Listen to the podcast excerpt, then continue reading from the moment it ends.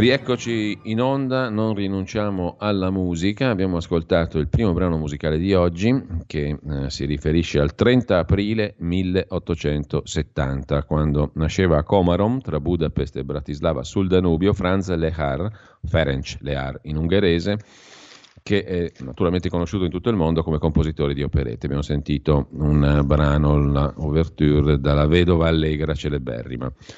Ma andiamo al dunque, perché stamattina la rassegna stampa io la, um, ho deciso di accantonarla molto volentieri per proporvi invece un super estratto delle circa tre ore di trasmissione che Enrico Mentana ha fatto l'altra sera sulla 7 con Michele Santoro e il suo nuovo libro, basato sulle parole di un libro di un killer di mafia, Maurizio Avola, la cui veridicità è distrutta dalla famiglia Borsellino e anche da Claudio Fava oggi in un'intervista che non abbiamo citato ma che poi magari citeremo dopo. Insomma, a parte il libro di Santoro, che non interessa più di tanto, le parole del pentito o comunque di un killer di mafia che dice io c'ero quando abbiamo fatto l'attentato a Borsellino, eccetera, ma non è quello il punto. Il punto è che Durante la trasmissione hanno parlato, c'era anche il giornalista Andrea Purgatori, ma hanno parlato soprattutto Fiammetta Borsellino, una delle figlie di Paolo Borsellino, e Antonio Di Pietro. E proprio alcuni estratti, io vorrei proporvi, di queste parole, di questa conversazione. Eh, la trasmissione era intitolata La ricerca della verità.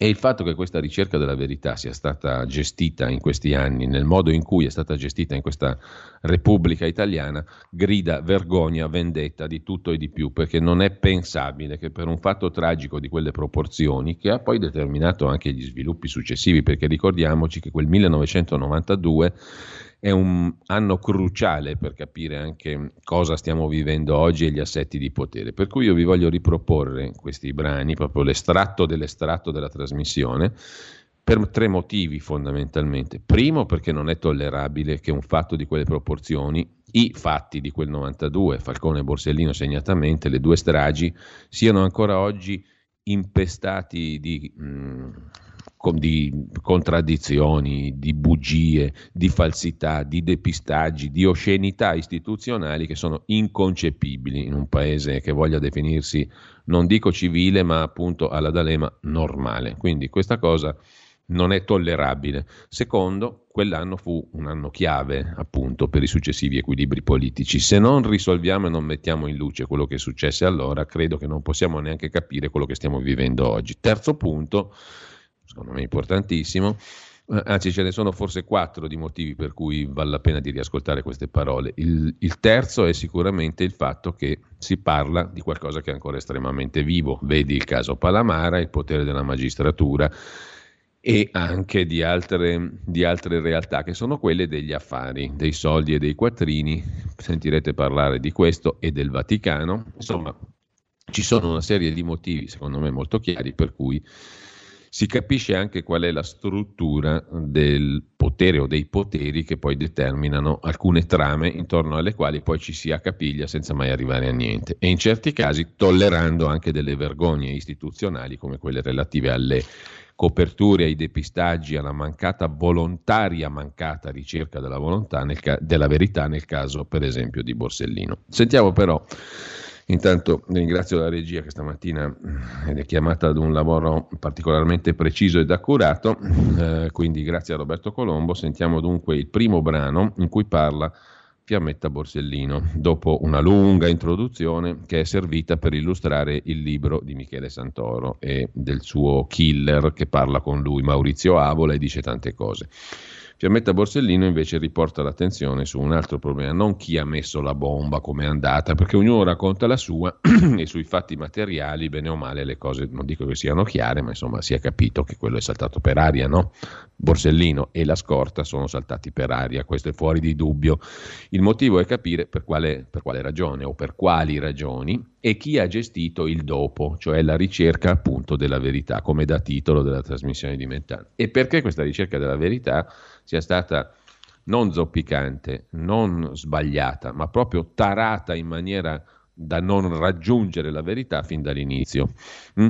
Sentite dunque intanto questo primo brano in cui parla Fiammetta Borsellino.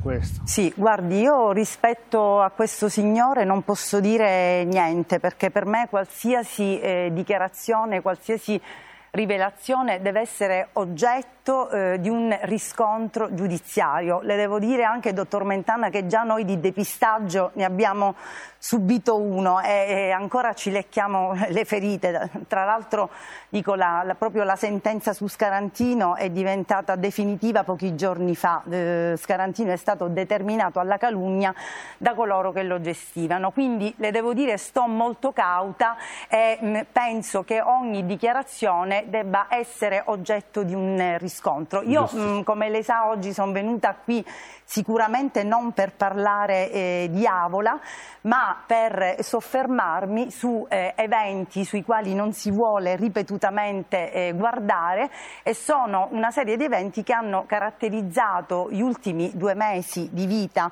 eh, di mio padre eh, all'interno della procura eh, retta da Pietro Giammanco. Sono elementi che io ora dirò e che a mio avviso, eh, anzi all'avviso della nostra famiglia, dovevano comunque dare adito a sviluppi investigativi, soprattutto nei primi dieci anni, che sono quelli eh, cruciali, ma volutamente si è voluto eh, guardare altrove. Eh, io ehm, paradossalmente oggi sono meno interessata a quella che è, stato, che è stata la mano armata perché eh, molti elementi sono stati sviscerati. Uno che ha eh, veramente che era presente in via D'Amelio, io sinceramente l'ho visto anche negli occhi perché ci ho fatto un colloquio ed è Giuseppe Graviano e questa è una cosa accertata perché lo dice eh, Spaduzza. Ma al di là di questo io eh, mi concentro in questo momento su quelli che sono stati eh, gli elementi della anomala accelerazione della strage di via D'Amelio e secondo me questi elementi vanno esattamente ricercati nelle parole di mio padre. Mia madre disse, e questo lo dice in, eh, indagini che vengo, mm, che, nelle indagini che vennero fatte e vennero poi raccolte nel dibattimento del Borsellino 1 nel marzo, eh, nel marzo del eh, 2007, mia madre disse la mafia sarà la mafia ad uccidermi, ma lo farà quando i miei colleghi lo permetteranno. Questa cosa che io dico è abbastanza grave anche perché mio padre era una persona rispettosissima dei colleghi, ma bisogna capire perché mio padre eh, fece delle affermazioni così grave e così perentorie in quel momento. Tutto questo, a tutto questo segue seguono le dichiarazioni dei PM Russo e Camassa, che ahimè ce lo vengono a dire soltanto nel 2009, ma loro dicono che a metà giugno trovano mio padre nel suo ufficio in uno stato di assoluta prostrazione e mio padre parla della procura come di un nido di vipere parla della procura come eh, di un, eh, di, e parla soprattutto di un amico che, che, li, ha, che li, ha, traditi. Ora, eh, bisogna capire cosa successe alla procura di Palermo in quel periodo. Mi dispiace che io svio rispetto diciamo, no, al tema dell'incontro, ma per me è cosa. cruciale perché, ripeto, si è, perché si è volutamente guardato altrove. Bisogna farsi delle domande e la prima domanda è perché Pietro Giammanco, che era allora il capo della procura, non informò mio padre dell'arrivo del tritolo. Premetto che l'informativa sull'arrivo del tritolo, no, finisco di parlare. No, no, no, scusi, eh, possiamo guardare. Sì, sì, no, no, l'informativa sull'arrivo del tritolo Stavo solo ricordando proprio... che c'ha esattamente la deposizione di sua madre Esattamente, su questo, sì, Enrico, sì. L'informativa sull'arrivo del tritolo è proprio fatta dal generale Subranni ed è datata, ed è datata 19 giugno. Mio padre apprende dell'arrivo del Tritolo solo per caso, dopo un incontro in aeroporto con l'onorevole Salvo Andò, il 28 giugno. Il 29 Vabbè. giugno mio padre litiga con Gianmanco, me lo ricordo quando tornò a casa e fece volare i tavolini per aria, dicendo che la condotta, dicendogli proprio apertamente che la sua condotta era stata irresponsabile e imperdonabile. Aspetti, Però... sentiamo sua mamma. Sentiamo no, la voce di mi sì, la prego. Sentiamo la voce. Così io Ci sono mi riaggancio. due certo. Okay. Stia tranquilla. Sì, Siamo sì. qui, non, non sca... io Fiammetta, glielo dico davanti ai nostri telespettatori. Capisco benissimo cosa, cosa ha dentro e cosa vuole tirare fuori e... Sì, soprattutto perché si parla sempre de degli ma, eh, argomenti eh, non, non sta, cioè, abbiamo tanto, tanto tempo di trasmissione e nessuno gliela... Perché no? secondario? Allora, qui parlerà adesso, sentirete, ehm, Agnese Borsellino, cioè la moglie di Paolo Borsellino, questo per, per, la perfetta comprensione di quanto sta andando in onda. Il generale Subranni era il capo dei Ross, che verrà poi accusato di essere un mafioso, punciuto, è stato punciuto, viene detto a Paolo Borsellino, ma eh, la stessa Fiammetta dice che questo potrebbe essere stato un ulteriore depistaggio, perché in realtà Subranni è il generale dei Ross dei Carabinieri che avverte del fatto che sta arrivando il tritolo, che poi verrà usato anche contro naturalmente eh, Paolo Borsellino e la sua scorta per l'attentato di Via D'Amelio. Quindi il procuratore capo Giammanco, che è nel mirino di queste dichiarazioni pesanti di Fiammetta Borsellino, non avverte Paolo Borsellino dell'arrivo del tritolo a lui destinato. Il generale Sobranni invece aveva avvertito la procura di Palermo che era arrivato il tritolo. Probabilmente la famiglia sospetta, non è probabile, ma comunque il sospetto c'è che l'accusa di essere un mafioso al generale Subranni sia stata fatta per sputtanarlo. Hm? Questo è il punto. E sentiamo però anche le parole di Agnese Borsellino.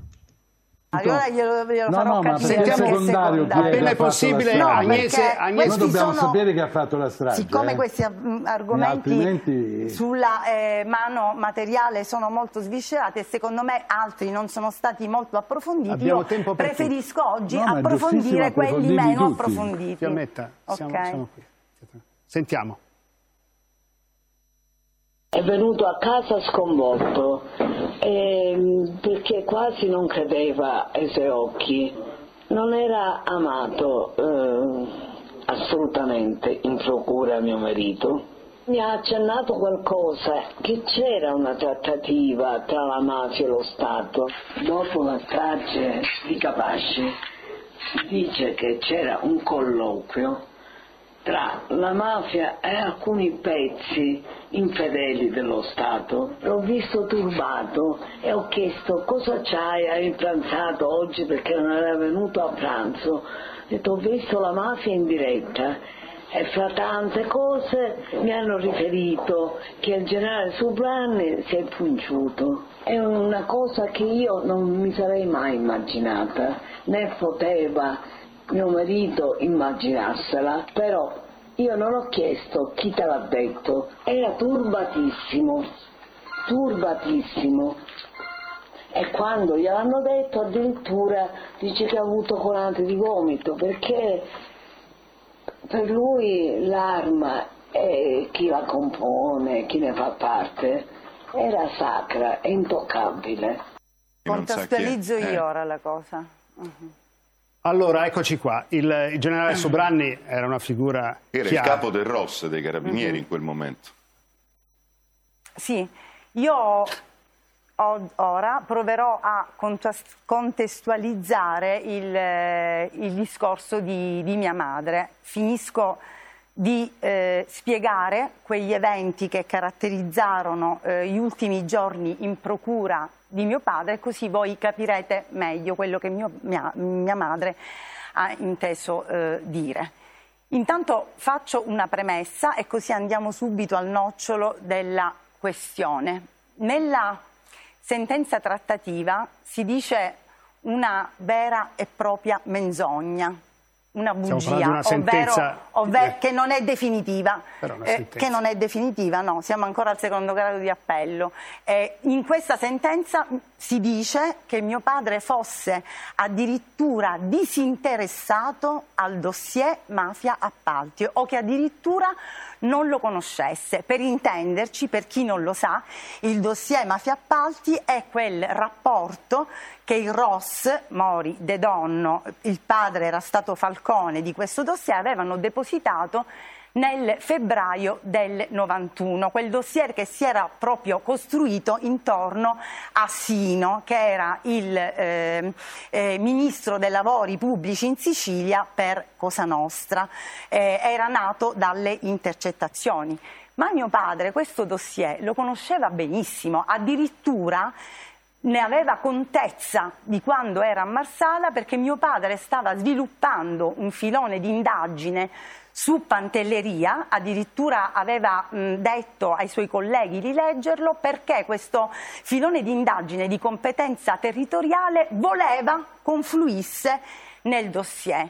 E la cosa veramente grave è che il 14 luglio, e questo vi dimostra che mio padre era veramente interessato a questa informativa, mio padre indice eh, o comunque eh, fa in modo di eh, riunire, di fare una riunione in, in procura eh, con tutti i, i suoi sostituti in cui fondamentalmente chiede delle cose molto importanti, come mai l'indagine di sua competenza territoriale non fosse confluita nel dossier, come mai a quel dossier non si era dato quell'ampio respiro che meritava, perché si facevano nomi di imprenditori, di politici e quant'altro. Ma la cosa ancora più inquietante... Dopo, eh? Certo. Va bene, va bene, sono venuti dopo, ora lo spieghiamo, ma la cosa più inquietante è che mio padre in quei giorni stava raccogliendo le dichiarazioni di Leonardo Messina e fece presente in quella riunione che queste dichiarazioni in cui fondamentalmente Leonardo Messina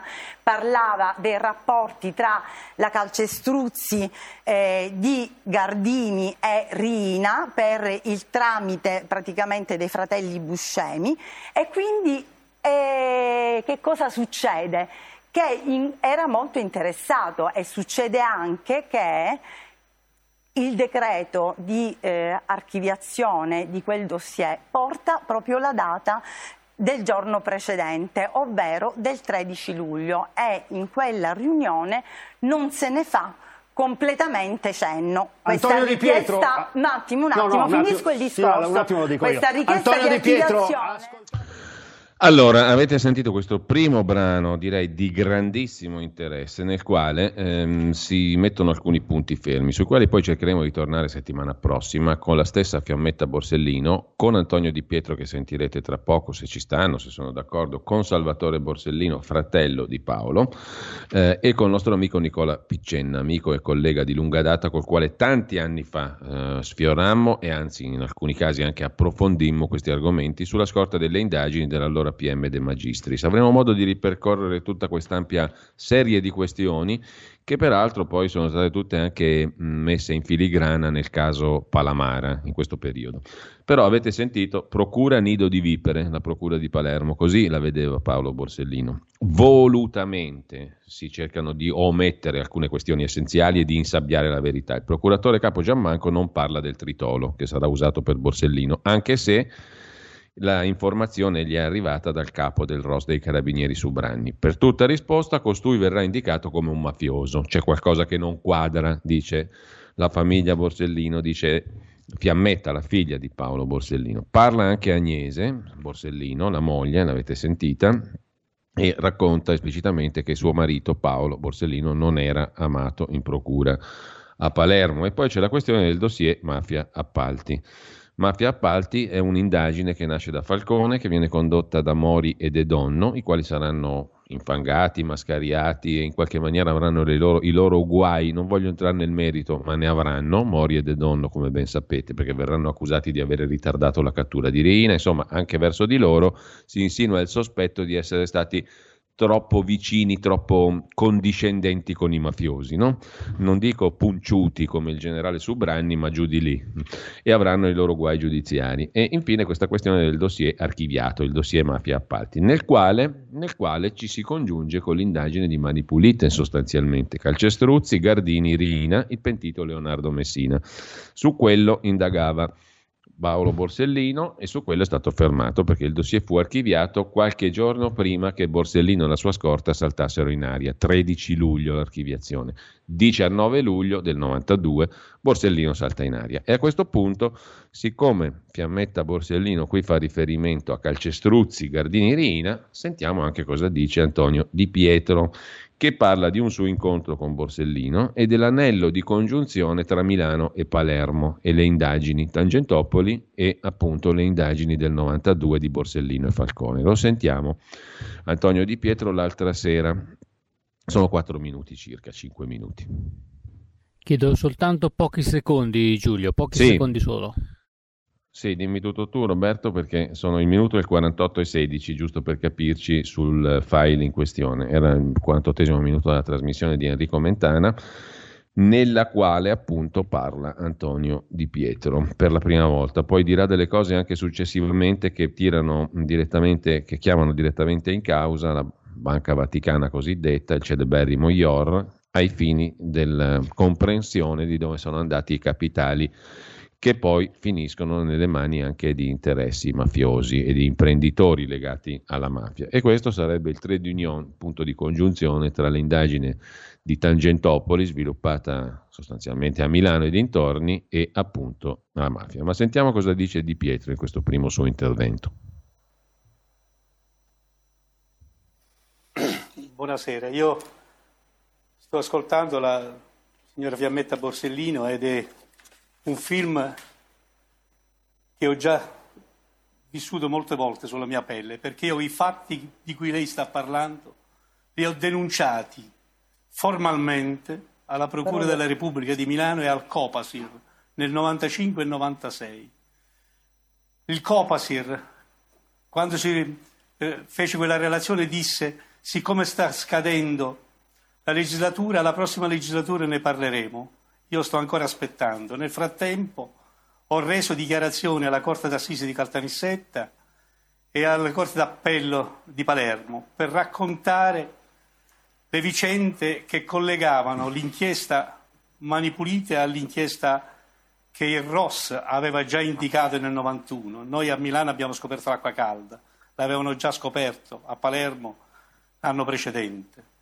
E io più volte ho avuto modo di parlare con Paolo Borsellino, anche il giorno del funerale di Falcone, ma anche al Ministero di Grazia e Giustizia, così come ho avuto modo di parlare con Falcone, anzi Falcone mi rimproverò pure perché avevo sbagliato pure a fare le rogatorie, perché dovete sapere una cosa, tra maggio e giugno, luglio 92, noi a Milano avevamo scoperto una, tante imprese del nord che, stavano, eh, che riferivano di aver pagato tangenti dappertutto, ma non riferivano di quel che accadeva in Sicilia.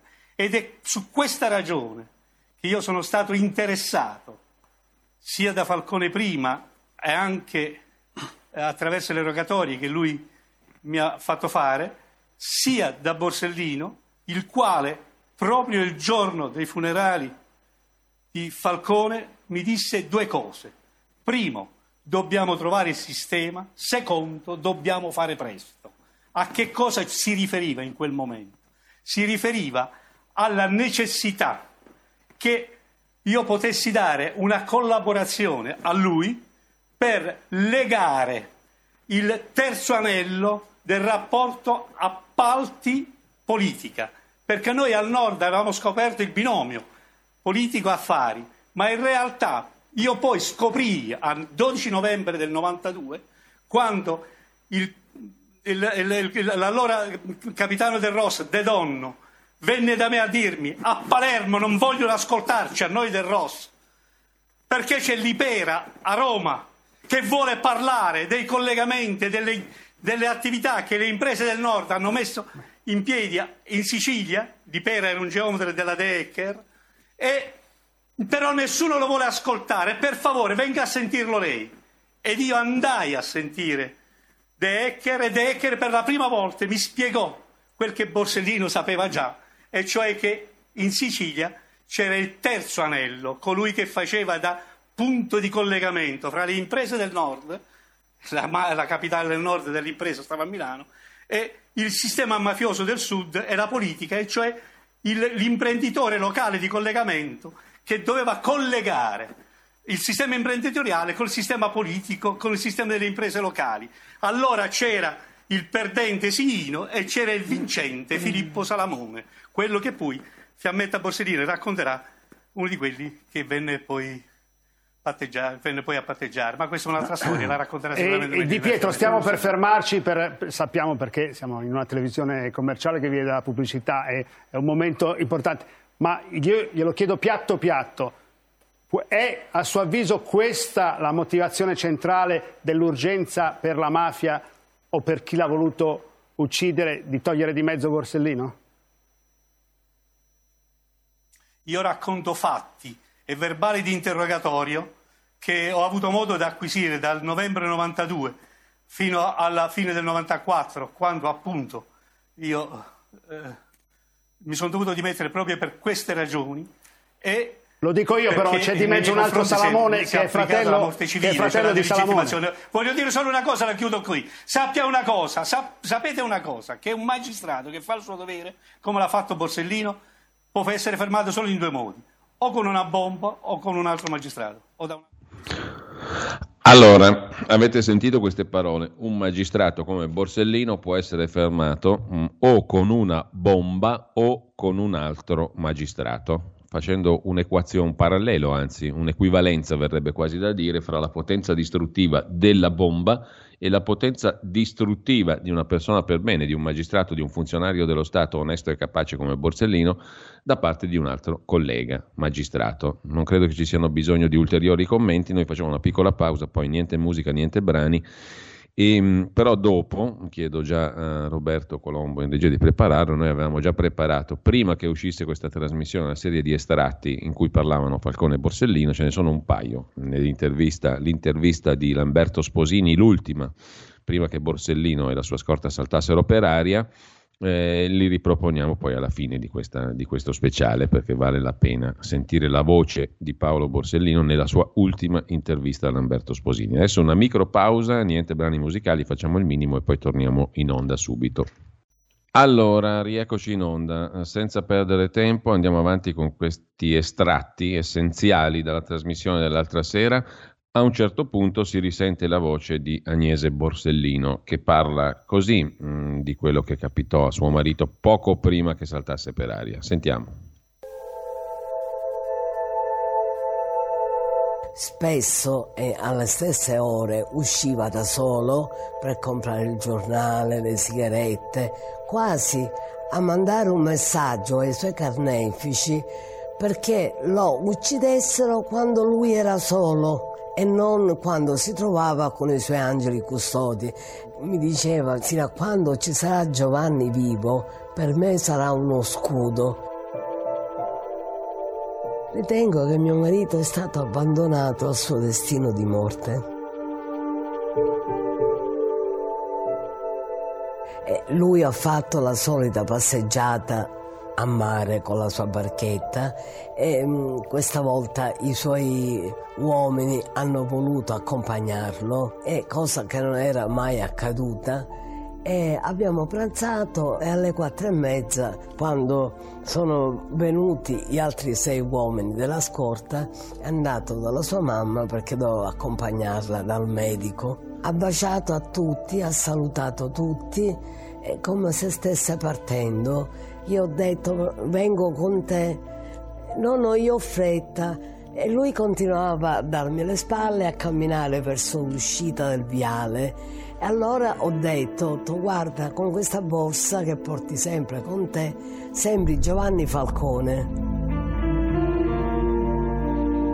Persone che non hanno un volto, che non hanno un nome. Non mi costerebbe niente da buona cristiana dire perdono ma chi? Io perdono a coloro che mi dicono la verità. Devono avere il coraggio di dire perché l'hanno fatto. Io non voglio vendetta, io voglio sapere la verità e non voglio nient'altro. Le parole della moglie di Paolo Borsellino Agnese, adesso sentiamo subito, non c'è bisogno naturalmente credo proprio di nessunissimo commento a queste parole, eh, e mm, sentiamo subito le parole della figlia di Paolo Borsellino subito dopo, eh, Fiammetta Borsellino, che torna sulla questione dei magistrati della Procura di Palermo, citando in particolare due magistrati famosi, Scarpinato e lo forte. Vi segnalo, mm, se vi capita sott'occhio, a pagina 11 del Fatto Quotidiano di stamani, Claudio Fava, figlio di Pippo Fava, a sua volta vittima di mafia, appunto, il quale parla del protagonista del libro di Michele Santoro, il killer Maurizio Avola. Ci propina un film di serie B, cui prodest, perché questa è la domanda vera, il libro di Santoro, cui prodest, cioè a chi giova un libro di questo tipo nel quale un personaggio screditato, un pentito di serie B come Maurizio Avola, un killer di mafia, dice sono l'ultima persona che ha visto lo sguardo di Paolo Borsellino e tante altre belle cose, tante altre orrende cose. A chi giova? E il punto di domanda ci sta tutto. Ma sentiamo Fiammetta Borsellino sempre l'altra sera. A proposito della procura di Palermo dove lavorava suo papà, Paolo Borsellino. Questo è il punto. Allora, Scusate, Cosa Nostra era quella che faceva affari con gli appalti illeciti politico-mafiosi esatto. e di questo si stava occupando il dossier mafia appalti che viene prontamente archiviato. La richiesta di archiviazione è datata 13 luglio, 13 luglio, cioè il giorno prima che mio padre facesse la riunione e di questa archiviazione, di questa richiesta aspetta, aspetta. di archiviazione a firma di Scarpinato e Loforte, che erano i titolari dell'inchiesta, non se ne fa alcun cenno nella riunione del 14 luglio. Io ho la legittimità per chiedere perché tanta reticenza giusto, e perché tanta fretta? Io voce, lo devo ma, chiedere ma credo... e soprattutto, scusate, Prego. devo chiedere come mai, nonostante, nonostante Brusca e Sino, che erano collaboratori, parlassero nel eh, 97 come di Giammanco, quale l'elemento garante della gestione minimalista e anomala del dossier mafia appalti, nessuno della procura di Caltanissetta, che si è avvicinata dal 92 a 10 anni, ha mai ritenuto di sentire Giammanco per quanto riguarda le indagini sulla strage di via D'Amelio. Qui non sono io che devo fare le indagini, c'era una procura dedica- allora. dedicata a farle, le ha fatte male, ha sbagliato ok?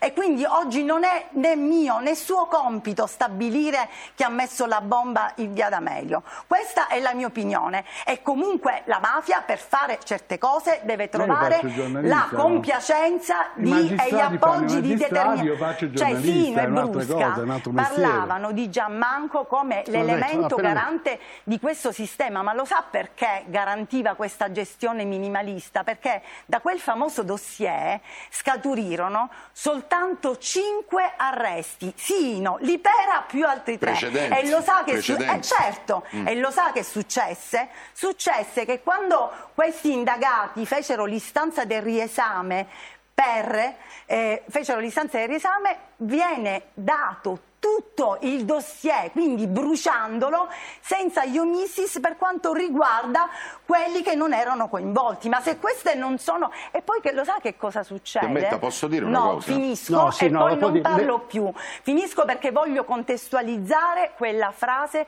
di mio padre.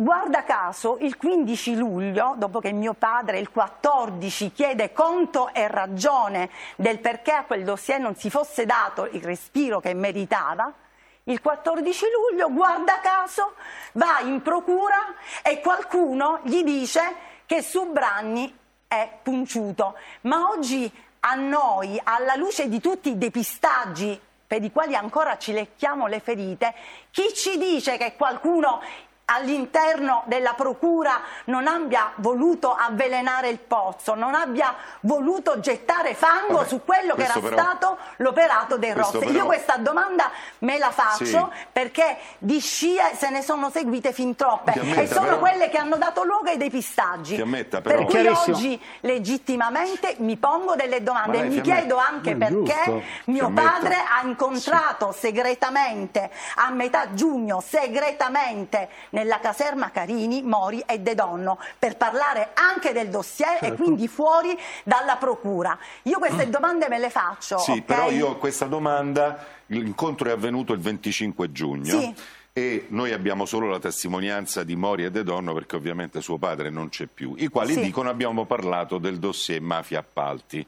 Allora io però, lei ha la legittimità di fare tutte le domande certo. che vuole, però io ho diciamo, una domanda da fare. Come mai, se questo dossier era così importante, se De Donno e Mori sono andati a parlare con lui di questo dossier, hanno consegnato i nomi importanti di questo dossier soltanto a settembre di quell'anno e non a suo padre Perché il giorno dopo. probabilmente, allora, eh no, probabilmente ah, no, no, non no, funziona. Le rispondo subito. Sì. Le rispondo subito. Mio padre era venuto a Palermo proprio e con la precisa finalità di occuparsi delle indagini palermitane.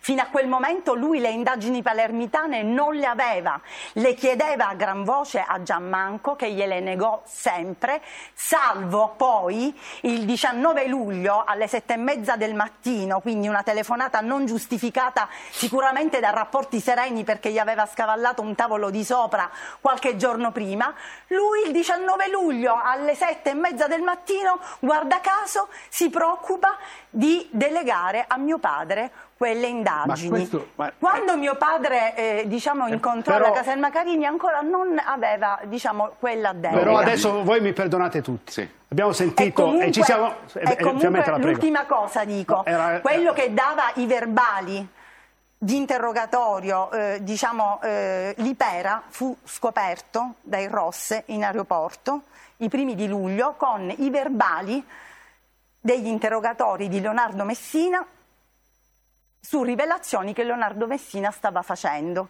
L'Ipera dice ho ricevuto questi verbali dalla cancelleria, quindi c'era qualcuno che dalla procura di Palermo dava i verbali. Però questo, Gianmarco questo diede il dossier al Ministero quando ancora era Suo in cassaforte. Allora, eh, anche qui non servono molti commenti. Il dossier Mafia Appalti archiviato il 13 luglio, sei giorni prima che con la scorta salti in aria Paolo Borsellino a firma dei magistrati Scarpinato e Loforte. La procura, il procuratore Giammanco, che davanti alla gestione anomala mh, di questo dossier è il garante anzi di questa gestione anomala del dossier Mafia Appalti, mai sentito sulla strage. E questa cosa atroce, il 19 luglio, il giorno in cui poi di lì a poco salta per aria mm, Borsellino, il procuratore Giammanco, così tiepido per usare un eufemismo prima, gli telefona addirittura per dargli la delega delle indagini. Tra, po- tra qualche ora o qualche ora dopo salterà per aria Borsellino. Veramente non c'è bisogno di aggiungere troppo a questo racconto di Fiammetta Borsellino, ma sentiamo un altro passaggio a confronto con il giornalista Andrea Purgatori, subito dopo, pochi minuti dopo. Però io vorrei tornare alla domanda delle domande che ha fatto prima Michele, che secondo me è il centro anche della serata. Paolo Borsellino è stato ucciso da Cosa Nostra punto o è stato ucciso da Cosa Nostra con il sostegno, l'aiuto, la collaborazione, il suggerimento di entità esterne, ovvero persone delle istituzioni che in qualche modo erano colluse con la mafia? Questa è la domanda secondo me, no? Cioè intorno a questo ruota anche quello che, che dice Avola, il quale esclude che ci siano state delle presenze esterne. Secondo me quello che lui dice non, non esclude invece perché comunque lui ha vissuto, per quello che racconta e che verrà verificato, la parte diciamo, tecnico-organizzativa certo. militare, però quello che c'è stato prima noi non lo possiamo sapere e non lo sa nemmeno lui. Ma questa è la domanda, questa è la domanda. La domanda la dovevano fare a Gianmanco scusa, i magistrati che hanno indagato i primi dieci domanda, anni. Se non ci hanno neanche provato, è inutile, permette, ci possiamo fare queste domande fino alla fine della nostra vita. Per rispondere a questa domanda bisogna mettere insieme tutte le cose che ha detto lei, ma tante altre cose, perché comunque quel, quei giorni che intercorrono tra Capaci e Via D'Amelio sono pieni di cose che ancora non conosciamo. Certo. No? Ma le e quindi dovevamo questo è, questo Andrea, è il punto. Dico, lei torniamo non ritiene così. che bisognava chiederlo alle Sì. persone interessate, le procure non l'hanno fatto. Però mi Questa è una cosa gravissima, hanno aspettato che le persone la sua- fossero morte. Non è- non Questa è è la cosa grave. È inutile che ora dopo chiaro. 30 anni ci facciamo questa domanda. Allora, Ma io me do- la farò anche fra ma 70 se certo, ci sono. Dovevano Però indagare prima- prima di- bene i scusate. magistrati di allora. Questo è il punto, dovevano indagare bene i magistrati allora. Allora, sentite che da parte dei due giornalisti, Purgatori e Santoro, c'è come il discorso sempre, il discorso va portato sulle entità esterne, sul patto, sulla trattativa Stato-mafia, su queste cose fantasmatiche. Mentre invece Fiammetta Borsellino dice andiamo sul preciso, torniamo a chi doveva indagare e non l'ha fatto, che è un atteggiamento più pragmatico, più logico e più concreto. Se no continuiamo a parlare di fantasmi, di entità esterne, di cose che stanno chissà dove e che non sapremo più perché le domande non gliele abbiamo fatte alle persone dovevamo, alle quali dovevamo farle nell'immediatezza e quindi il problema sono state le indagini. Anche qui non c'è bisogno, credo, di altro commento. Sentiamo però quello che dice poi subito dopo, estremamente interessante, sono quattro minuti, Antonio Di Pietro, nel corso di questa conversazione, sul perché fu ucciso Borsellino, sullo IOR, la Banca Vaticana e sulla mafia. Purtroppo ancora circa 40 secondi. 40 secondi vanno benissimo per preparare un pezzo che sicuramente merita di essere ascoltato. Intanto, in questi 40 secondi, io mh, vi mh, do qualche passaggio dell'intervista citata prima di Claudio Fava sul Fatto Quotidiano di oggi. Questo killer Avola, che è il protagonista del libro di Michele Santoro, ci propina un film di serie B. A chi giova questo libro? Che è una domanda inquietante, messa così, da un figlio di vittima di mafia e da un illustre politico come, di lungo corso come appunto Claudio Fava. Mm, Avola, il protagonista appunto del libro Nient'altro che la verità di Santoro, fu già protagonista nel 2008 di un libercolo. Mi chiamo Maurizio, sono un bravo ragazzo, era il titolo Ho ucciso 80 persone, già edito mh, nel 2008. Un libro in cui raccontava l'eccitazione per l'odore del sangue con la stessa ipertrofia dell'ego con cui nel libro di Santoro racconta di nuovo i suoi omicidi. Questo pentito, tra virgolette, o killer, si intestò già in quella circostanza l'omicidio di mio padre, Pippo Fava, dice Claudio. Fava, oggi al Fatto Quotidiano, per il quale tre processi hanno indicato come autore materiale senza ombra di dubbi Aldo Ercolano e ora aggiunge la sua presenza operativa sul luogo della strage di Via D'Amelio, per di più raccontando cose che sono grossolani errori. Quindi un pentito, un soggetto sputtanato completamente, dice Claudio Fava, che diventa invece il protagonista del libro di Santoro. E con questo credo che possiamo chiudere il capitolo. Andiamo invece alle cose serie e importanti. Antonio Di Pietro. Allora, alla domanda perché è stato ucciso Borsellino, il giudice Borsellino, per quel che ho vissuto io in diretta, io sono convinto, e l'ho riferito alle autorità competenti, compresa la Corte d'Appello di Palermo, eh, ma già all'epoca al Copasir, che Borsellino è stato, a mio avviso, ucciso non solo e non tanto per quel che aveva fatto, ma quel, per quel che aveva programmato di fare. E cito tre fatti che io ho vissuto in diretta. Primo, Borsellino, sia prima che dopo la morte di Falcone, prima al Ministero di Grazia e Giustizia e poi addirittura davanti alla bara di balcone, mi ha detto due cose. Mi ha chiesto in concreta, a parole sue, dobbiamo fare presto, dobbiamo trovare il sistema, mi ha detto chiaramente che do- voleva coinvolgermi in un coordinamento di indagini che non c'è stato perché è stato ammazzato. Questo l'ho vissuto io in diretta, vi piaccia o non vi piaccia? Ma ci piace, ci è piace, vero, no? perché l'ho vissuto Perché io in diretta, è venuto piacere? da me un ufficiale, no, mi dovete lasciar parlare per favore, perché poi raccontatelo come mi pare, ma io l'ho vissuto in diretta. È venuto da me a ottobre del 1992 un ufficiale del ROS che poi ho, ho ha saputo chiamarsi De Donno, il quale mi ha detto a Palermo non ci vogliono ascoltare con riferimento al pentito Lipera, che se ne sta occupando solo un po' Catania, eh, un certo magistrato Lima, ma per il resto questo Lipera tutto quello che voi state scoprendo a Milano con riferimento alle imprese, lui ne sa di più e sa soprattutto chi è che tiene il collegamento fra mafia e appalti in Sicilia. Per favore, vieni a sentirlo tu. Ed io la prima volta che andai a Roma andai a Regina Cela insieme a questo ufficiale che poi scoprì essere De Donno, cioè, eh, eh, e lì realizzai un verbale, c'era il verbale è lì dell'11, del 12 novembre 92 in cui Lipere mi ha raccontato per filo e per segna le imprese nazionali su cui io stavo indagando che erano collegate col sistema siciliano attraverso un cambio di gestione del coordinamento dei rapporti fra me e Fappiarte in Sicilia che passava da Angelo Seino a Filippo Salamone. Io da quel momento ho cominciato una serie di indagini e stavo per arrestare Filippo Salamone, salvo che poi se ne è occupato Palermo. Detto questo, l'ho vissuto in diretta. Terzo, io con riferimento all'inchiesta Enimont, che era di 150 miliardi di lire, ho scoperto poco più della metà chi erano i destinatari. L'altra metà, tutto quel che mancava, me lo doveva dire quel giorno, quella mattina, Gardini. Gardini la mattina alle 8 mi ha telefonato il suo avvocato per dirmi stiamo arrivando e l'accordo che io ho fatto con Gardini, chiamatela trattativa se volete, ma io l'ho fatto per lo Stato, l'accordo che ho fatto con Gardini che lui arrivava da me con le sue gambe, nonostante che avesse il mandato di cattura, io l'avrei mandato fuori con le sue gambe se mi avesse detto chi erano i destinatari degli altri 70 circa miliardi di lire. Gardini quella mattina quello mi doveva dire ed io già sapevo tutto ciò che mi doveva dire, però purtroppo quella mattina lui per un gesto di orgoglio o per quale altra ragione si è suicidato e non sappiamo a chi è andato quei soldi. Ho cercato di rintracciarli e ho trovato solo una cosa, che quei soldi sono passati attraverso lo IOR, una parte dei quali sono andati a finire a Salvo Lima. Altri, eh, ecco. posso immaginarlo, posso saperlo, ma non posso provarlo.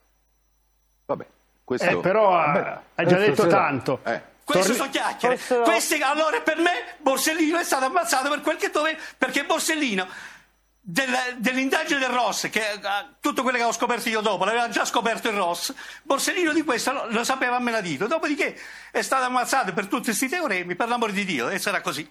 Posso fare Quali, una precisazione? Rimane la domanda di prima, aspetta, perché aspetta. il Ross il 25 giugno non gli ha dato i nomi che poi ha tirato fuori a settembre? Perché non aveva la delega. Ma chi l'ha detto che non gliel'ha dati? Non gliel'ha dati, non gliel'ha dati. Gli, ha dati, non hanno tirati fuori il 14 di settembre.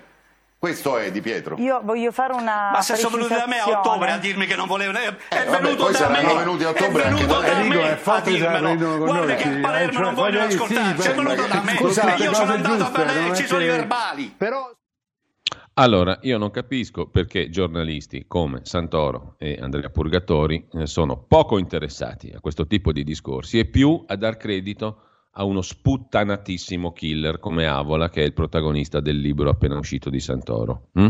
La domanda mi suona inquietante per certi versi e uso questo aggettivo a ragion veduta, a mente fredda, inquietante, perché le cose che dice Di Pietro meriterebbero un grandissimo approfondimento e noi lo stiamo cercando per invitarlo qui a riprendere tutto il capitolo insieme a Fiammetta Borsellino a Nicola Piccenna, ai giornalisti, pochi che si sono dedicati molto seriamente a questa questione, a queste questioni, e, eh, però eh, insomma, quello che dice Di Pietro mh, mm, è di una chiarezza e di una mh, mm, importanza, secondo me, esemplari, capitali. Metà tangente passa dallo IOR a Salvo Lima, tangente Gardini. Gardini sta andando a parlare con lui quel giorno si suicida.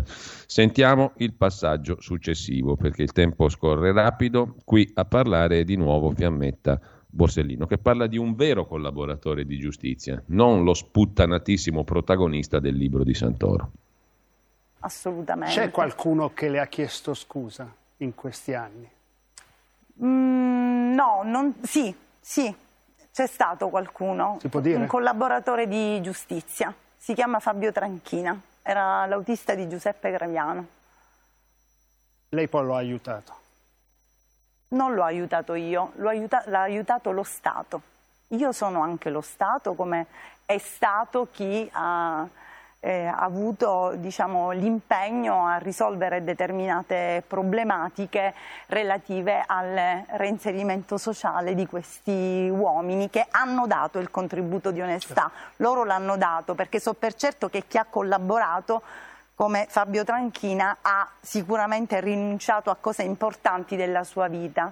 Senta, in questa trasmissione così passionale e forte, però anche con tanti dati, lei ha detto tante cose. C'è qualcosa che le è restato?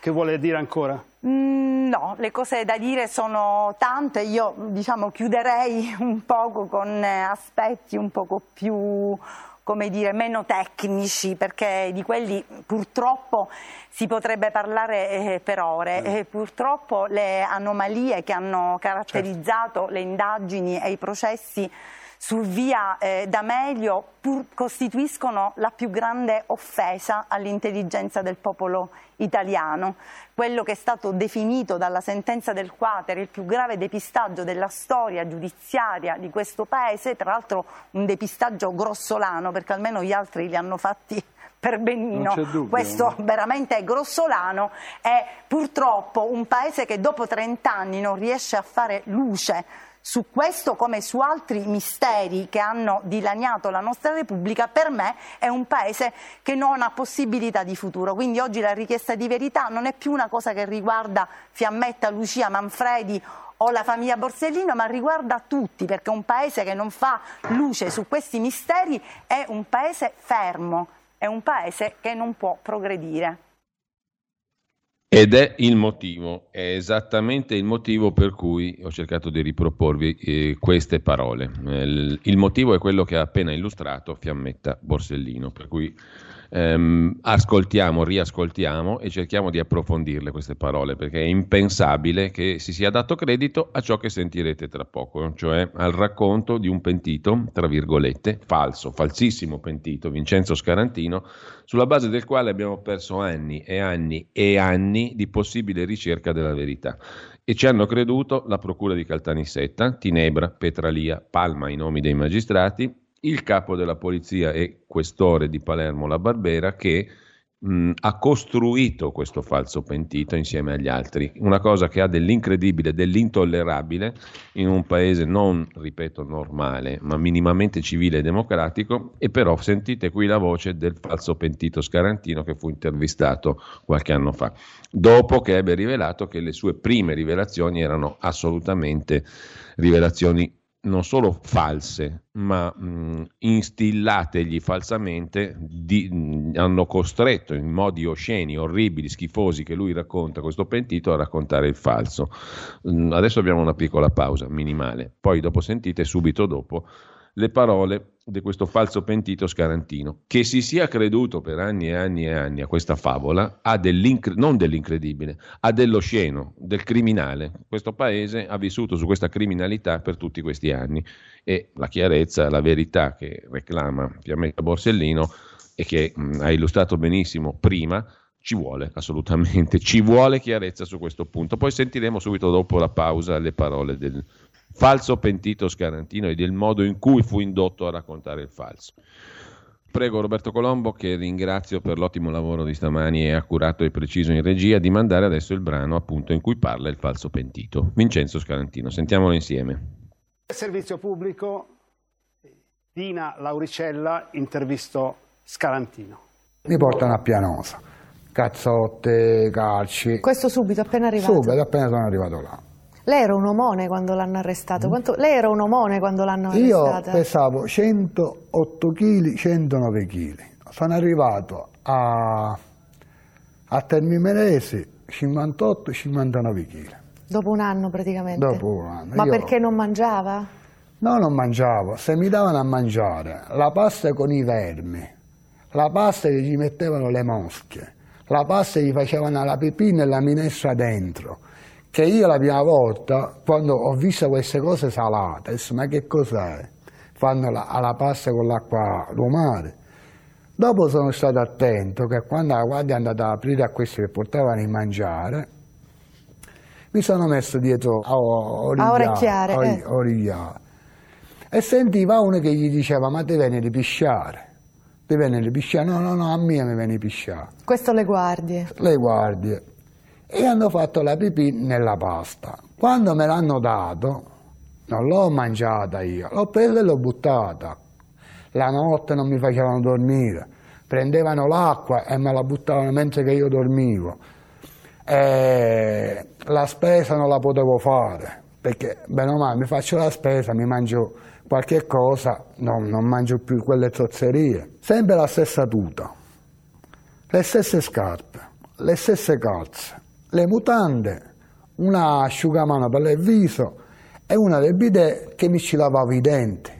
Prima di arrivare all'avvocato mi facevano la perquisizione, mi facevano sbagliare nudo, con la paletta la passavano sotto, mi facevano fare le flessioni, con la paletta questa detect, mi davano colpi di sotto nei testicoli. Il dottor La Barbera aveva deciso che io dovevo diventare buscetta, diventava importante, i, i soldi.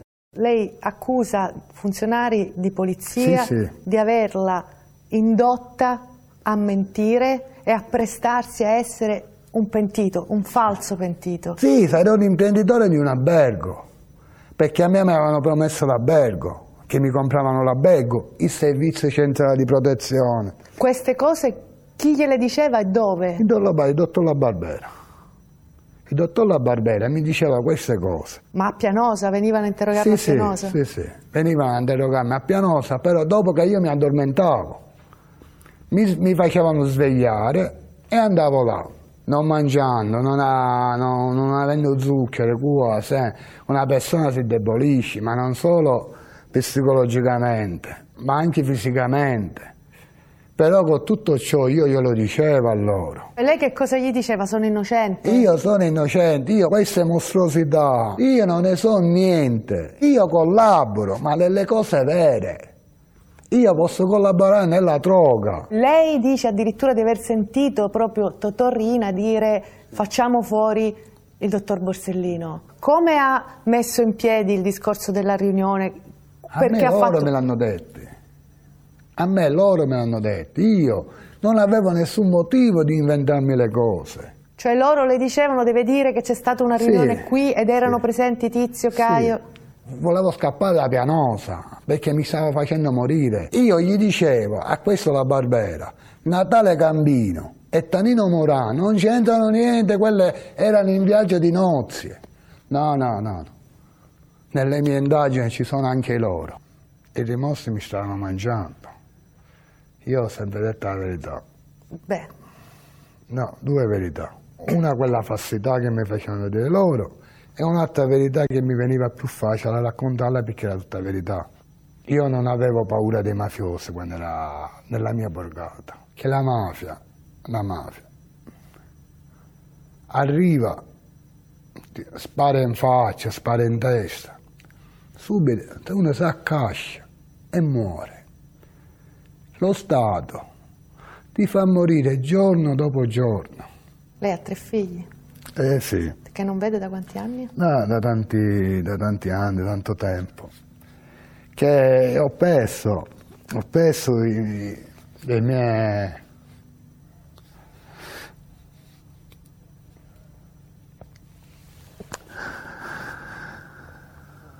È la cosa più brutta di tutte quella della- di aver perso la famiglia.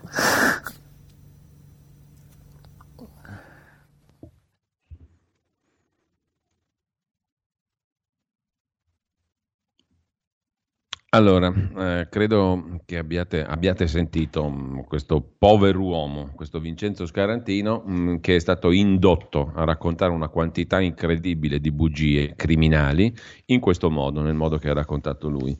Eh, la Barbera, il capo della polizia, l'ex questore, decise che io dovevo essere il nuovo Buscetta, il nuovo pentito, e gli diceva per filo e per segno tutte le bugie, le cose false che doveva raccontare. In merito a che cosa? Non allo spaccio di droga. L'unica cosa di cui cui si è occupato questo poveraccio Scarantino nella sua vita e non certo gli attentati di mafia, ma in merito appunto agli attentati di mafia alla fine di Borsellino. E mi promisero anche che mi avrebbero comprato un albergo, no? se io avessi collaborato a dire queste falsità. Questo poveraccio non ne poteva più di stare a Pianosa e voleva fuggire da lì perché gli stavano rovinando la vita e perde 50 kg in un anno di peso corporeo, perché è trattato in quella maniera, per dire una cosa che serve a mettere in piedi una falsità enorme, che poi verrà creduta anche da fior di magistrati della Procura che indaga per anni. Verrà creduta? Verrà voluta credere? E questo per cui Piametta Borsellino dice questo non lo possiamo tollerare, non lo può tollerare la famiglia e questo è naturalissimo, ma non lo può tollerare ed è altrettanto naturale un paese, un paese minimamente civile. L'ultimo fresh che facciamo adesso da questa um, chiacchierata è quello di Antonio Di Pietro che conclude così, sono pochi secondi, eh, la, per conto mio conclude la trasmissione perché dopo si parlerà di quel libro farlocco basato su quel personaggio assurdo che è il killer Avola e che non porta niente di nuovo alla nostra discussione, non ci serve a nulla, ma Di Pietro conclude la discussione così. Che magistrato. Ma io sono convinto che se Città del Vaticano rispondesse oggi che fine hanno fatto quei 70 miliardi di lire che ancora stiamo cercando della vicenda Enimont e che eh, riguardavano appunto anche soldi che erano finiti al sistema mafioso siciliano, forse qualcosa si potrebbe scoprire, ma ci vorrebbe il Padre Eterno. Diciamo, Inseguire i soldi inseguire i soldi, come diceva appunto come diceva Falcone eh, e lo ha ricordato Fiammetta Borsellino. Anche qui non c'è bisogno di dire altro, poi naturalmente sui giornali di oggi abbiamo le indicazioni del Papa contro la corruzione, non accettate i regali cardinali da, da 40 euro in su, eccetera. Benissimo, è perfetto, però um, se rispondessero da quelle parti là a quello che è il quesito posto da Antonio Di Pietro in questo passaggio e in questa trasmissione, forse sarebbe molto più interessante e molto più utile. Chiudiamo questo speciale con uh, un file, un pezzettino di un'intervista, l'ultima che Paolo Borsellino rilasciò a Lamberto Sposini poco prima di saltare per aria con i cinque della sua scorta. Lamberto Sposini intervista Paolo Borsellino dopo la morte di Falcone e poco prima della sua. 1992. Paolo Borsellino, il sopravvissuto, un cadavere che cammina. Posso chiederle, ed è l'ultima cosa, se lei si sente un sopravvissuto? Guardi, io ricordo ciò che mi disse Ninni Cassarà allorché ci stavamo recando assieme al sul luogo dove era stato ucciso il dottor Montana alla fine del luglio del 1985, credo.